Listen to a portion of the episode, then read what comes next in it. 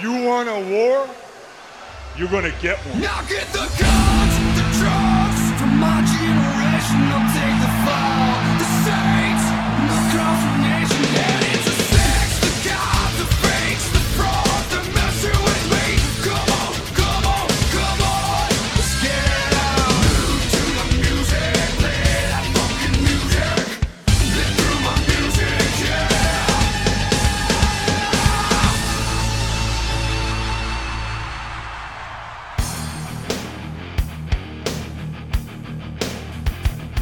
Welcome back to Reliving the War, and welcome back to the 29th of June 1998. We've got WWF Raw's War live from Cleveland, Ohio tonight, while WCW Nitro's live from Tampa, Florida. The WWF's King of the Ring pay per view was quite the show, with the Hell in a Cell and WWF Championship matches still being very fresh in people's minds. So it's going to be fun seeing how the company capitalizes on all the attention they received for that pay per view. Let's look at Nitro first of all, though, and see what's happening on TNT.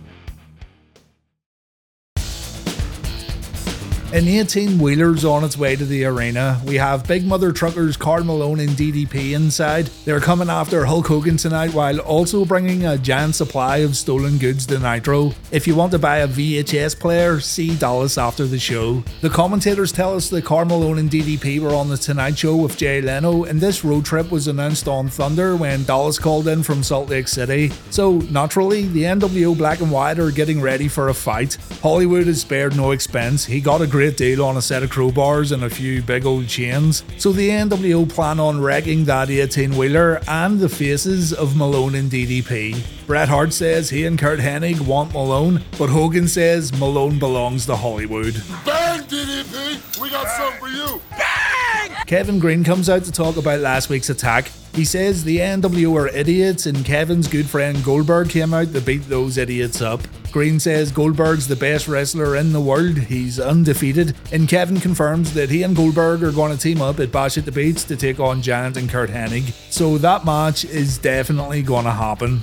Kanyon took on Horace in our first match, and Mike Tenay was very impressed with Kanyon's fisherman neckbreaker right here at the opening bell. Lodi provided a distraction, and this gave Horace a chance to throw Kanyon into a stop sign on the outside. Kanyon also took a superplex in the ring. Kanyon fired back with a fireman's carry flapjack, followed by his updated flatliner. Kanyon wins the Nitro opener. The flock launched an attack afterwards. Kanyon fought for as long as he could, but the numbers were too much. Raven tells Kanyon that he walks alone. Kanyon stands all alone. Being all alone was once an admirable trait, but that's no longer the case. Raven hits his even flow DDT, quote the Raven nevermore. And I don't know if I've ever said this, but thanks, Raven. We see the 18 wheeler again heading towards the arena as Stevie Ray comes out for a promo. Stevie says he has a problem with that pipsqueak Chris Benoit and that ex football playing no wrestling partner of his, Steve McMichael. Stevie Ray could beat both guys one on one when he wants, but Brother Booker wants to do it the diplomatic way. So Stevie challenges Mongo and Benoit to a tag match while also saying that Booker T will do whatever Stevie tells him to do. Next, we have Eddie Guerrero versus. Huh, Little Dragon, Ultimo Dragon's illegitimate child, Mistake Dragon. Fans might know Little Dragon better as Dragon Kid. He still wrestles today in Dragon Gate, and even at the age of 47, he still continues to innovate. He was trained by Ultimo Dragon and Dos Caras, and he is a wrestler you want to check out if you haven't watched his work already. But he didn't get much of a chance here against Eddie Guerrero. Eddie had Tiny Dragon beat, he was going to put him away with a frog splash, but then Chavo shows up with Pepe, Chavo's very own hobby horse. Pepe's one wild Mustang, it's a big bucking bronco horse. He's an animal! An animal! Chavo wants Eddie to pet his horse, but Eddie would rather destroy it. The distraction leads to Little Dragon winning the match with a schoolboy, and Eddie gets revenge by beating up Little Dragon with Pepe's torso. Chavo ends up getting Pepe back. He wants to know what Eddie's problem is, and it all ends with Eddie chasing Chavo back up the ramp while Chavo rides Pepe as fast as he can. I absolutely love this storyline. Backstage, Chris Jericho tells Ultimo Dragon to beat Dean Malenko tonight. If Dragon can complete his mission, he'll get a shot at the Cruiserweight Championship. Sounds like a plan. Next, we had the Giant versus Sumo Fuji and Judo Suwa in a two on one match. These two are also students of Ultimo Dragon, so Big Daddy Ultimo was getting his boys some work tonight on Nitro. The Giant comes down with Curt Hennig and Rick Rude, and the Giant annihilates Ultimo Dragon's boys. It's complete destruction. The lads have no hope at all, and it ends with a double choke slam. Curt Hennig says Kevin Greene's a football player that wishes he was a wrestler. If Kevin wants to step into Curt Hennig's sport, then he should step into the ring right now. Greene walks out all alone. He waits on the entranceway as Curt continues to talk trash. Greene then hits the ring as Goldberg arrives to provide a little backup, but the NWO guys leave before Goldberg can get his hands on them. The crowd reaction to Goldberg, by the way, was absolutely phenomenal. Hollywood Hogan then comes to the ring and he says he used to hang around Port Tampa beating up truck drivers. Uh, okay. So when Karl Malone drives up later, Hollywood promises to make him famous. Hogan's going to use his pythons to break a few necks tonight, and Hogan tells us all what that's going to sound like. Snap! The NWO's in the back waiting for the quote stinky broken down truck. Don't call AAA, the NWO's gonna service that 18 wheeler. Malone embarrassed himself in the finals, he embarrassed himself on Jay Leno. If you can't beat Rodman on the basketball court, then you have no chance of beating Hollywood in the ring. The big question is though, why does Hulk Hogan have splooge all over his body? Vince McMahon kicks off Raw with a WWF title presentation. On Nitro, Sting and Flexi Lexi take on Jim Neidhart and the British Bulldog. Oh yeah. Vince has put on his best shoes for this one. The title belt's in a display case in the middle of the ring, and Vince is happy that we've got a new WWF champion. Vince says this is a new era in WWF. It's all about respect and dignity. It's a giant breath of fresh air that's cleansed the company. The new champion doesn't drink beer, he doesn't say naughty words. He's a role model, a champion for the new millennium. I give you! Role model Kane and Studley Paul walk down to the ring, and Paul Bearer says that no one will ever understand how much this means to his son and himself. For 20 years, Paul watched his son dream. He would watch The Undertaker wrestle, and he said he wanted to be just like his big brother. But Paul would tell Kane that he could do better than The Undertaker. So tonight, for the first time, The Undertaker stands in the shadow of his little brother. Vince takes the title and he says he's honoured to place the championship around Kane's waist, but the glass shatters and Steve Austin walks to the ring. Austin says the stipulation of last night's title match was that the winner would be the man who drew first blood on his opponent, and that big son of a bitch Kane did not bust Stone Cold open, it was The Undertaker. Austin makes fun of McMahon's shoes before demanding a rematch tonight, and Mr. McMahon hesitates, of course. He ends up saying it's okay with him if it's okay with Paul Bearer, completely passing the buck on to Studley Paul. Paul's afraid to give Austin the rematch, so he says it's okay with him if it's okay with the WWF champion. Austin tells Kane to have some guts. He's still living in his brother's shadow, seeing as The Undertaker handed him the championship last night, and Kane has to be wondering if he's really better than both Austin and his big brother. So for the last time, Austin asks for the rematch, and Kane nods his head. We have got ourselves a championship rematch tonight on Raw, and Vince McMahon's not happy about it. On Nitro, we have Luger and Sting teaming up to take on Davey Boy Smith and Jim Neidhart, and oh, oh boy. It's hard to ignore at this point, the Bulldog has seen better days. Jim also doesn't look so good when the two get in the ring. It's actually really sad to see at this point. Neidhart and Luger go for a body slam counter spot, and it's not great, is it? The anvil gets knocked to the outside, he takes his sweet time before tagging in Davey, and Lex tags in Sting, tomato face ponytailed Sting. Davey is so, so slow. He takes a shoulder block and a hip toss before heading to the outside where the match completely stops once again. And even when Davey gets back in the ring, there's more stalling and very little action. Don't get me wrong either though, the crowd absolutely love cheering for the Stinger. Davey says he wants Luger in the ring. We get more stalling when Luger poses and Davey decides he doesn't want to fight anymore. Jim Neidhart comes in to flex his beard, according to Larry Zbyszko. Sting comes in to flex his uh, face paint. Jim shoves Sting away, and Sting replies with a clothesline. We get some basic heel tag team wrestling when Neidhart distracts the referee so Bulldog can choke Luger out. A double clothesline leads to Anvil and Luger struggling to get to their corner, but we end up with Sting and Davey Boy in the ring. Davey takes a Stinger splash. He tries his running power slam, but Sting counters with a Scorpion death drop. This was awful, absolutely awful, and also it was pretty sad to see. The days of Davey Boy chin locks are over.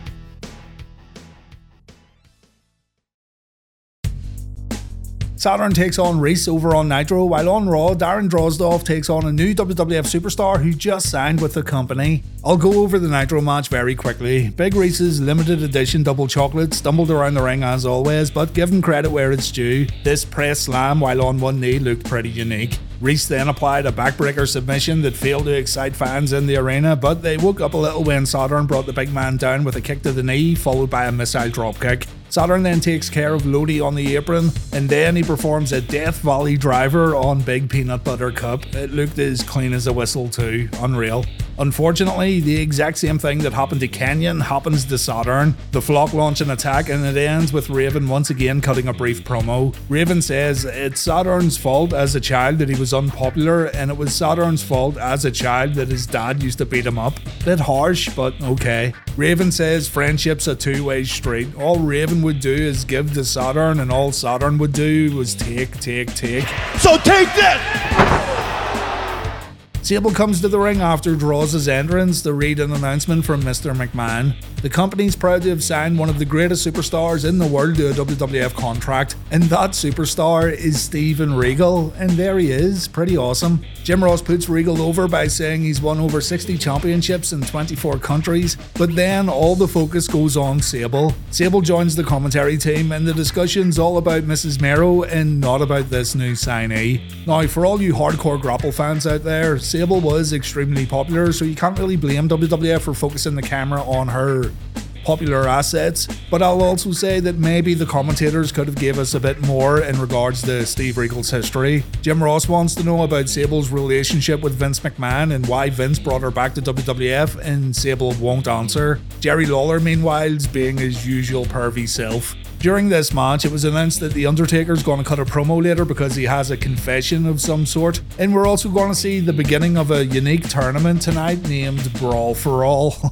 Can't wait. Regal gets vicious in the corner, Droz takes a few knees to the face, Regal applies a chin lock as Sable provides some brilliant insight into this match, and the crowd simply aren't getting into this bout at all, they're pretty quiet for this one. Regal applies chinlock number two, so this new signee's gonna feel right at home in WWF, I'd imagine. Droz fights back and he hits Regal with a suplex. He then tries an aerial attack, but Regal stops him and he performs a double underhook suplex from the top rope. Regal then applies the Regal stretch while headbutting his opponent, and Regal wins his WWF debut match. Regal wrote in his book and he said in interviews that he was not in the right state of mind during this first WWF stretch. He had a lot of personal demons stemming from drug use. He was also out of shape in the eyes of the WWF higher ups, so he would get one more match the following night a shotgun dark match against Tiger Ali Singh, and then he was sent to Dory Funk's camp to get in shape.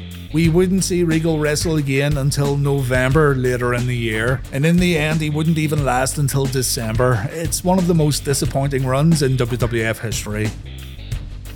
Ken Shamrock cuts a promo on Raw while El Vampiro takes on Brad Armstrong. Yes, it's El Vampiro, not Vampiro. Before the Nitro match, we see the 18 wheeler getting closer to the arena, and the boys are lining up to buy their stolen electronics and bootleg t shirts. So, Old Brothers is back on Nitro to do the job to accompany newcomer. Vampiro seems to be a really polarizing wrestler, but we're going to end up seeing his whole WCW run more or less before the end of the Reliving the War series. Vampiro lands on his feet following a monkey flip, but he ends up taking a clothesline. He fires back with a reverse enziguri and a spinning wheel kick, and the commentators aren't sure if they should call this guy Vamp, Vampiro, or El Vampiro. Armstrong gets in a few strikes, but the match comes to an abrupt end when Vampiro performs a front spin kick. He then puts Brad away with his nail in the coffin finisher or the Michinoku driver, and it's another successful debut this week for another new superstar.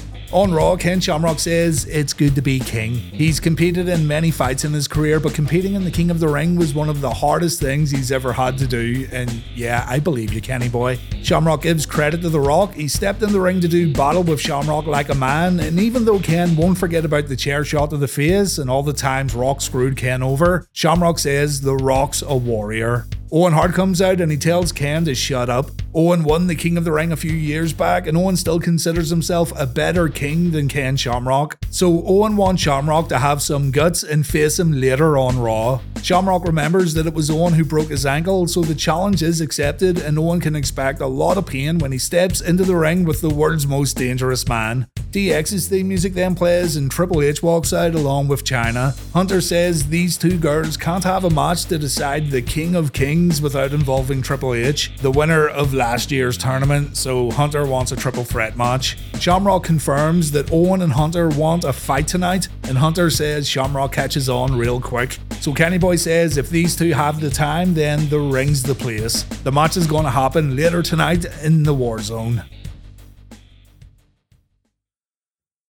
You better have some tissues at the ready. Here comes the Disco Inferno and Das Wunderkind.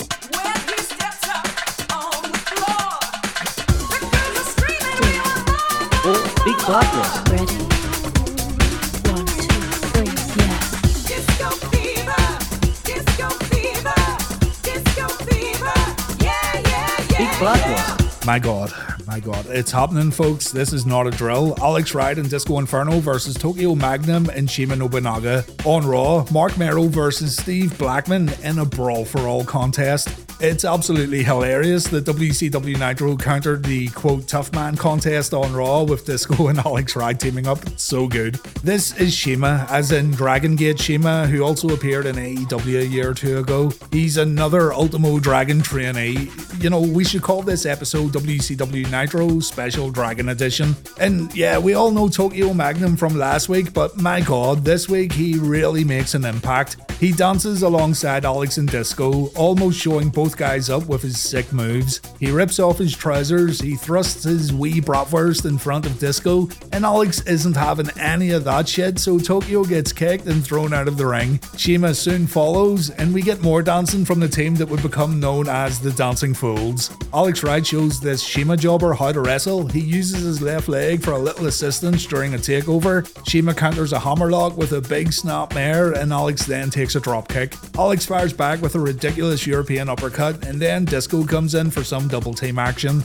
Tokyo Magnum comes in, and he gets the better of Disco, staying one step ahead and pulling off a facebuster. But Tokyo can't take on both guys at once, and we see more excellent double team moves from the greatest tag team on the planet. Alex misses his vaulting splash, so Shima and Disco come back in, and again, Shima is pretty impressive. He pulls off a springboard forward senton that stuns the Inferno long enough for Magnum to tag back in and pull off a top rope Frankensteiner. But Tokyo dances after the move, and this lets Alex Wright perform a missile dropkick, and that's where this match ends. Disco and Shima come back in, Disco performs a facebreaker. Alex then tags in and he performs a neckbreaker, and the team of Wright and Disco win via pinfall. After the match, Alex isn't too happy that Disco's music's playing in the arena, so the production guys switch it over to Alex's theme. The two argue a bit, the music changes back and forth, but this is just a slight disagreement from the greatest alliance in the history of all mankind. Keep these two together, WCW, you've now got a license to print money.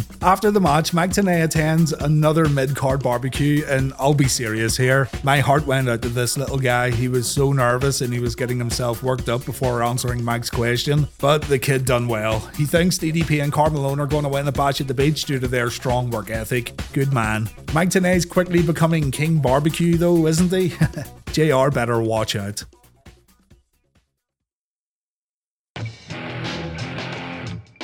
Right, Brawl for All. I've talked about this before in my earlier awful videos. I know everyone hates it, I know it shortened careers, I know fans in attendance chanted, We want wrestling, and yes, I would prefer to watch wrestling matches when I decide to watch a wrestling show, you know? But I also like watching dudes fight. Every guy in this tournament agreed to be in, except Dan Severn. Severn was a stand in for round one because someone pulled out, and that's why he didn't compete in any other matches. But do keep in mind that the competitors willingly went into this. They had a choice, and many guys also refused to compete. Russo gets a lot of hate for this tournament, and again, I would prefer to watch pro wrestling. If I wanted to watch shoot fights or tough man fights, then I'd watch something else. But I'm not going to turn the channel if two men are willing to fight each other for prize money. Sorry, but that's just me. Three one minute rounds, five points for most punches per round, five points for a takedown, and 10 points for a knockdown. Get knocked out, your history, brother. I'm going to keep my own Brawl for All scorecard for every round and I'll show you how I scored it versus the judges' scores because if I remember correctly, some of the official scoring was way off the mark, in my opinion. We're going to see how much of an absolute unit Steve Blackman is here. He takes Mero down straight away, so that's 5 points already. Golden Gloves boxing champion Mark Mero swings and he hits a few flies before getting taken down again. He then lands two body shots, but again he's taken down by Big Stevie Cool. Mero then gets punched in the face as the crowd chant boring. Blackman performs another takedown before the end of round one, and it looks like Blackman has Mero's number big time here. Marvelous Mark is getting totally muffugged. So I scored that one as four takedowns for Blackman, so 20 points for Steve, and most punches landed to Mero, so that's 5 points for Marvelous Mark. The WWF think Blackman landed the most punches, but I don't think he did. Round 2 begins, the two get in a punch before Blackman performs a double leg takedown. Mark gets a little intimidated next as Blackman cocks his fist back, and there's another takedown as JR brings up the fact that a skilled wrestler will always beat a skilled boxer.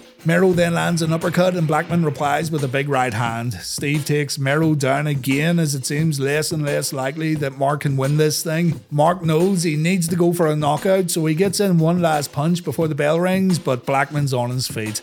So I scored that one 15 points for Blackman and 5 points again for Mero for the most punches. In the final round, Mero gets caught again with another takedown. Blackman misses a few wild swings, but he's able to instantly put Mero down with one more takedown. There's two more takedowns in total, and during the final moments, Mero got in a couple of punches, but that's the end of it. I've got the same scores as round two, so in total, I had it 50 points to Blackman and 15 points to Mero. Blackman's then announced as the winner of this first round match. We don't see the official judges' scorecards at the end, so that's pretty annoying. The two men show some camaraderie before leaving the ring, and you know, this also completely messes up the current storylines WWF had going on, what with Blackman not getting along with Mero and all that. But there you go, the first ever Brawl for All match is over, and fans absolutely hated it. Backstage, Double K wants to know why Kane agreed to this title match tonight. Kane says he gave Austin the rematch because the Big Red Machine's a better champion than The Undertaker ever was.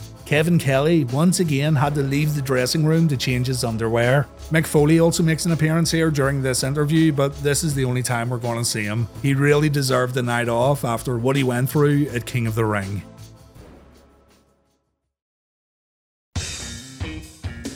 We've got Venis versus Dick next on Raw. On Nitro, we've got Dragon versus Iceman. I'll make this quick because there's still a lot to get through this week. Remember, Jericho said earlier that Dragon would get a title shot if he wins against Malenko? Well, Dragon won. Malenko got the better of his opponent and he locked in the cloverleaf. But then Chris showed up holding a microphone. He says the cops are here and they want to arrest Dean for imitating a wrestler. And then he says this. Hey, isn't this Tampa? Is this where your father is buried? Oh. Huh? Dean chases Jericho back up the ramp, so Ultimo Dragon wins via countout. Ultimo Dragon is now the number one contender for the Cruiserweight belt, and he's going to get his title shot on WCW Thunder. Over on Raw, one of the most memorable storylines of the Attitude Era begins, for better or for worse, when Val Venis goes up against Dick Togo of Kaientai. Yamaguchi san brought his wife to Raw tonight, and she's sitting in the audience. Val Venis likes what he sees, and you just know this absolute dirtbag's going to go after another man's wife. What a dirty dog. As Togo pulls off a corkscrew senton, Dustin Runnels joins the commentary table and he wonders if JR and the King realize the opportunity they have. The opportunity to spread the word of God to millions of viewers every week. Dustin asks the King if he's a born again Christian, and Jerry says it's none of Dustin's business. This isn't the time nor the place. Dustin reads Ezekiel 25:17 and he directs it at Val Venis as Val gets planted with a DDT. Dustin then says, God bless the King and JR, and he leaves. So is Dustin Runnels now being positioned as a born again Christian heel? That's pretty interesting, I guess. Val wins with a money shot. He then goes out to creep on Mrs. Yamaguchi again, but Yamaguchi san gets in his face. Val gets slapped, Yamaguchi gets shoved while all three members of Kaientai take chair shots to the head, and Val then goes back to creeping on Mrs. Yamaguchi. She doesn't seem too thrilled about this, but we'll see what happens. We also see Edge in the audience here, and he too was creeping on Mrs. Yamaguchi. Triple H versus Owen Hart versus Ken Shamrock takes place next on Raw. On Nitro, Harlem Heat battle Chris Benoit and Steve McMichael. On Thunder this past week, Benoit was seen talking to Arn Anderson about reuniting the Four Horsemen, but Arn had no interest, it seemed. We didn't get to hear the full conversation because the sneaky cameraman wasn't so sneaky and he got caught out by the enforcer. So it seems right now that Double A has no interest in conducting any further horseman business for as long as he lives, and that's a shame. Stevie Ray demanded that Brother Booker tagged him in right at the opening bell, and Stevie seemed more focused on shouting at his partner than actually wrestling the match. He tags out, and Booker comes in to do a bit of work with Mongo, and our main man, Steve McMichael, bumps like a champ after getting hit with a big boot in the corner. Stevie won't let McMichael tag out. The former horseman does get a chance to deliver a big boot of his own, but Stevie catches him and McMichael gets slammed to the mat. Again, Stevie Ray is more concerned about telling Booker T that that's how it's supposed to be done. Booker comes in and McMichael isn't too sure which way to fall after taking the running forearm. Booker then hits his spine buster and Benoit runs in to break up the follow up cover. As all four men fight in the ring, Bret Hart ends up running down and he hits Booker with a steel chair. This leads to Benoit and McMichael scoring a pinfall win. We'll come back to Bret and Booker a little later on, but naturally, the outcome of this match has seriously annoyed Stevie Ray. On Raw, Shamrock attacked Owen Hart as the Blackheart made his way to the ring. Triple H relaxes on the top rope as Shamrock destroys Owen on the outside, but DX's leader would get involved when the other guys tried to get in the ring. The WWF were now a lot better at producing these triple threat matches, and this one flowed quite well. The men took the most opportune times to get involved, with each man taking a timeout so the other two can do a little work. As a matter of fact, you could tell they were making a conscious effort to keep one man out of the match for as long as possible. I'm pretty sure at one point in the match a fan jumped the guardrail and he or she also rung the timekeeper's bell. You can see the crowd stand up and cheer for a moment and then the bell randomly rings, so maybe someone wanted to end the match early. Watch it, Triple H! The match ends when Chyna pulls down the top rope and Owen falls out of the ring. Just as the Blackheart was about to attack Chyna, Ken Shamrock makes the save and Owen again takes a beating on the outside. While this is all going down, The Rock makes an appearance. He doesn't go after Shamrock, he goes after Triple H. Triple H gets hit with the IC belt, and the leader of the DX army gets knocked out cold. Shamrock's able to get in the ring and cover Hunter. Shamrock wins, so the next time Triple H calls himself the King of Kings, you can remind him about this match. Shamrock gets attacked by Owen while the Nation and DX fight on the entranceway. Owen tries to pull off his brother's ring post figure four, but he can't quite do it. So he does this instead. That uh, that still looks pretty damn good.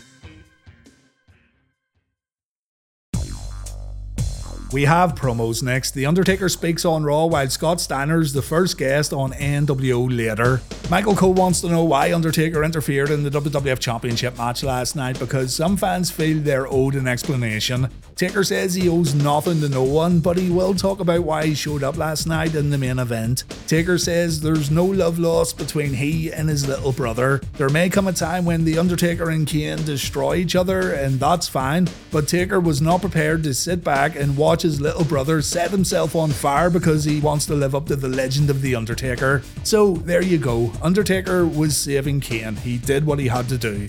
Vince McMahon appears and he says, No, the reason The Undertaker helped his little brother was because Taker would have an easier time beating Kane for the belt rather than beating Stone Cold Steve Austin. Vince thinks that The Undertaker thinks he can't beat Stone Cold. Vince says The Undertaker's the most vile and evil individual that the devil ever placed on earth, and Undertaker gets warned. Hell hath no fury than what the Phenom will find if he interferes in the WWF title match tonight.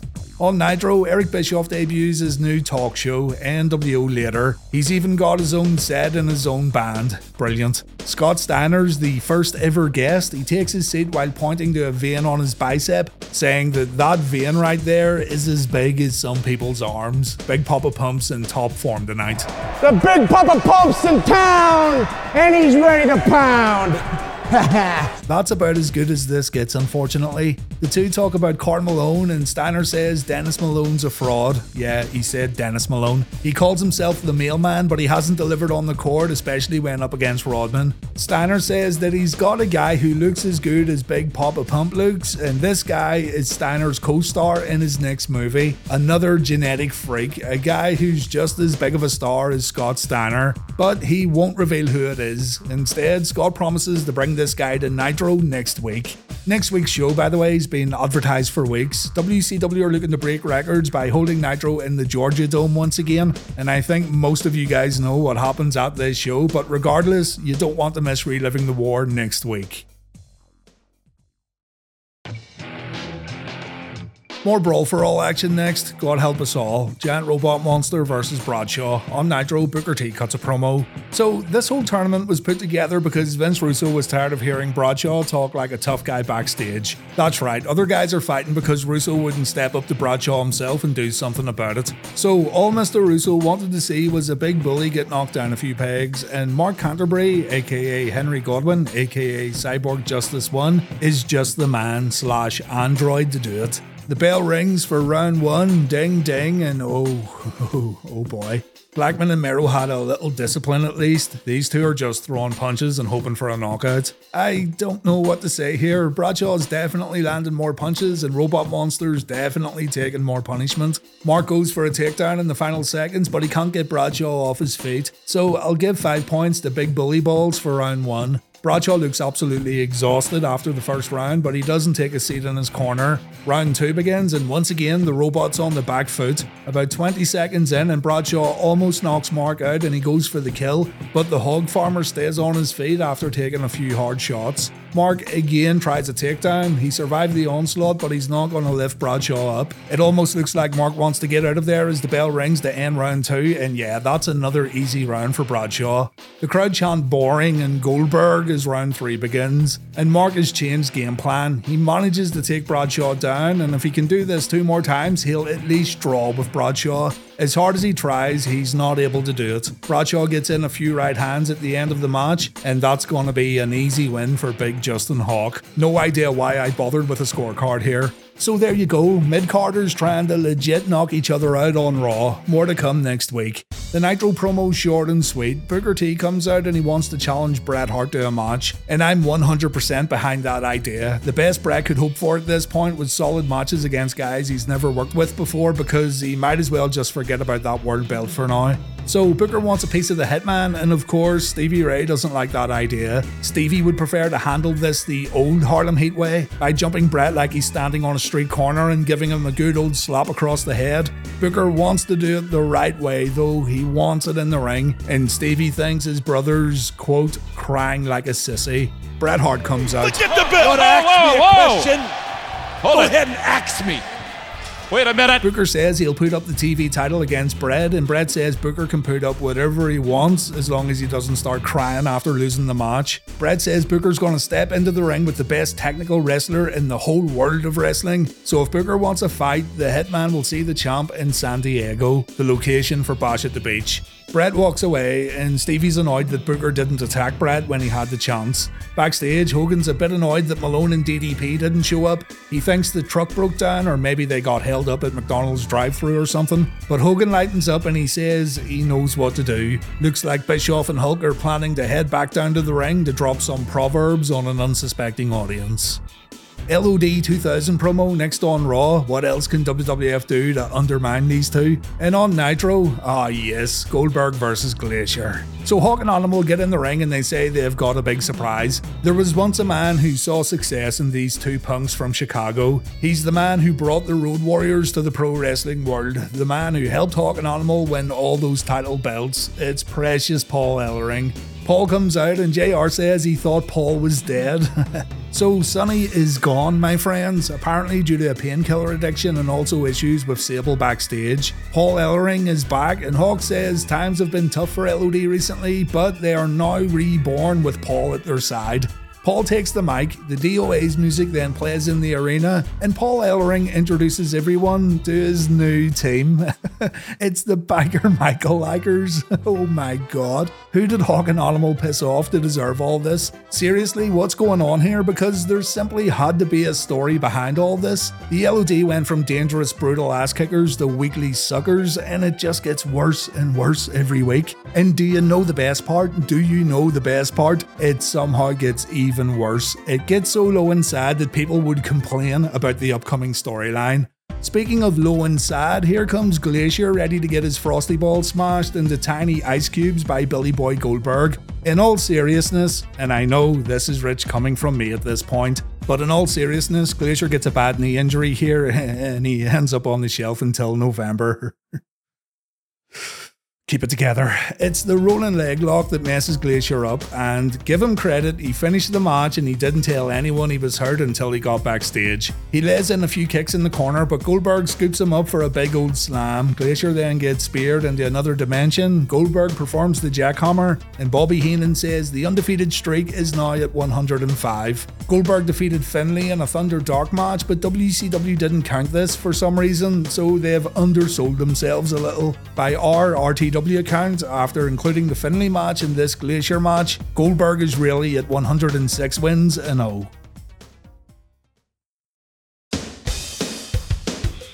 We wrap up this week's episode with Kane versus Stone Cold Steve Austin on Raw. On Nitro, Hogan and Bischoff cut a promo. Hulk Hogan's all annoyed that DDP and Malone didn't arrive on time. He spent all that money on crowbars and chains, and now he's going to have to go through the hassle of getting a refund. Hogan says he and Rodzilla are going to take it out on their opponents at Bash at the Beach. But what Hogan didn't know was that Malone and DDP just pulled up to the arena. The NWO are waiting by with their chains and crowbars, but all it takes is for the 18 wheeler to get a little close and the boys run away. All that talk, and they didn't do a thing. Hogan continues the rip into DDP and Malone in the ring, unaware that the babyfaces are heading into the arena holding steel chairs. They get inside the ropes, they bang their chairs together to get Hogan's attention. Hogan sacrifices Easy E, and Eric gets thrown out of the ring, and the crowd lose their minds as Karl Malone squares up to Hulk Hogan. They do build this up really well, and I know celebrities in wrestling generally get scoffed at, but the reaction here is undeniable. Malone and Hogan lock up, and the mailman delivers a body slam. Malone then hits Hogan with two clotheslines, and Hollywood ends up falling out of the ring. And DDP says that Hulk just got slam dunked punk. Dallas says it's a shame Dennis Rodman couldn't be here tonight, and Malone thinks there should be an open invitation for Rodzilla to attend Nitro next week in Hotlanta. DDP and Malone are going to be in the Georgia Dome, and Malone says at Bash at the Beach, size does matter. Alex Wright wholeheartedly agrees. Here we go then. WWF Champion Kane defends against Stone Cold Steve Austin. Austin's laser focused as the two get in the ring. They throw punches with Stone Cold getting the better of Kane, and the crowd pops when Austin brings it to the corner, but Kane counters and the WWF Champ takes control for just a moment. Stone Cold fires back with a clothesline and he drops a few elbows on the big red machine. He then goes for a stunner, but Kane backs off before retreating to the outside. Austin throws his opponent into the ring steps twice. There's a few guardrail bumps too, as JR reminds us that Stone Cold can't win the WWF title via countout. When the competitors get back in the ring, Kane chokes the rattlesnake out in the corner. Again, though, the champion can't maintain the advantage at all. Stone Cold pulls off the Lou Thesz press, and it's almost like Kane, the WWF champion, is the underdog in this match. Things change though after Austin tries to shatter Kane's ankle. The big red machine forces Austin out of the ring, and from here, the devil's favorite demon's gonna do what he does best, and that's dominate his opponent. Austin takes the bumps at the ring steps and the guardrail this time. Kane stands on the challenger's neck as the crowd try to get Stone Cold back into the match. Back in the ring, Austin takes a chest first bump in the corner and he's forced out of the ring again after getting his face raked. And on the outside, Paul Bearer hits Stone Cold with his smelly shoe. Kane saves Daddy Paul from a Stone Cold beatdown, and the match gets back inside the ring for a big red chin lock from the WWF champion. The Undertaker has ignored Mr. McMahon's warning. The Phenom walks down to the ring, and for the first time in a long time, some fans are booing The Undertaker. Back in the ring, Kane lands his top rope clothesline. The Undertaker watches on as Kane applies chinlock number two. Austin gets to his feet. He walks right into a chokeslam from Kane. Kane then goes for his tombstone pile driver, but Austin counters. Kane goes for a big boot. Austin counters again. We see a stone cold stunner, and just like that, Kane loses the championship. Austin is WWF champion once again. The Undertaker gets in the ring, but he ends up getting distracted by Paul Bearer. This gives Austin the opportunity to hit another Stone Cold Stunner, so Austin's just made a statement. He doesn't care at all about The Undertaker, and he's not afraid to go after the dead man after what happened to King of the Ring. The really interesting part happens though when Kane and Undertaker set up at the exact same time, and they look at each other without fighting. It's almost like they're standing united in the ring as Stone Cold flips them off on the entranceway. Austin may be WWF champion again, but he might have also brought the Brothers of Destruction together for the very first time.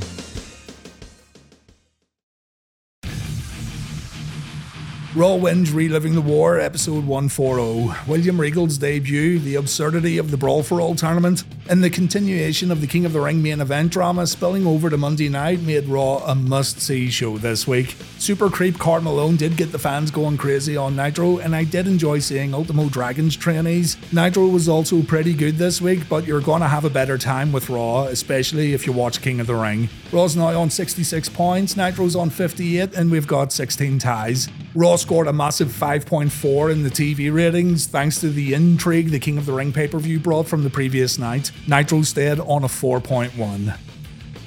Next week, we have one of the most monumental and one of the most replayed episodes of Nitro in history. It's the big one from the Georgia Dome, and history gets made in Atlanta, so whatever you do, don't miss it. On Raw, we have the return of Mabel, my god. We also have this moment right here that draws more heat nowadays than what it did back then. And we'll also hopefully learn more about this possible Undertaker and Kane reconciliation. Join me next week and we'll do it all over again. Thank you very much for watching, guys. I do appreciate it, and take care.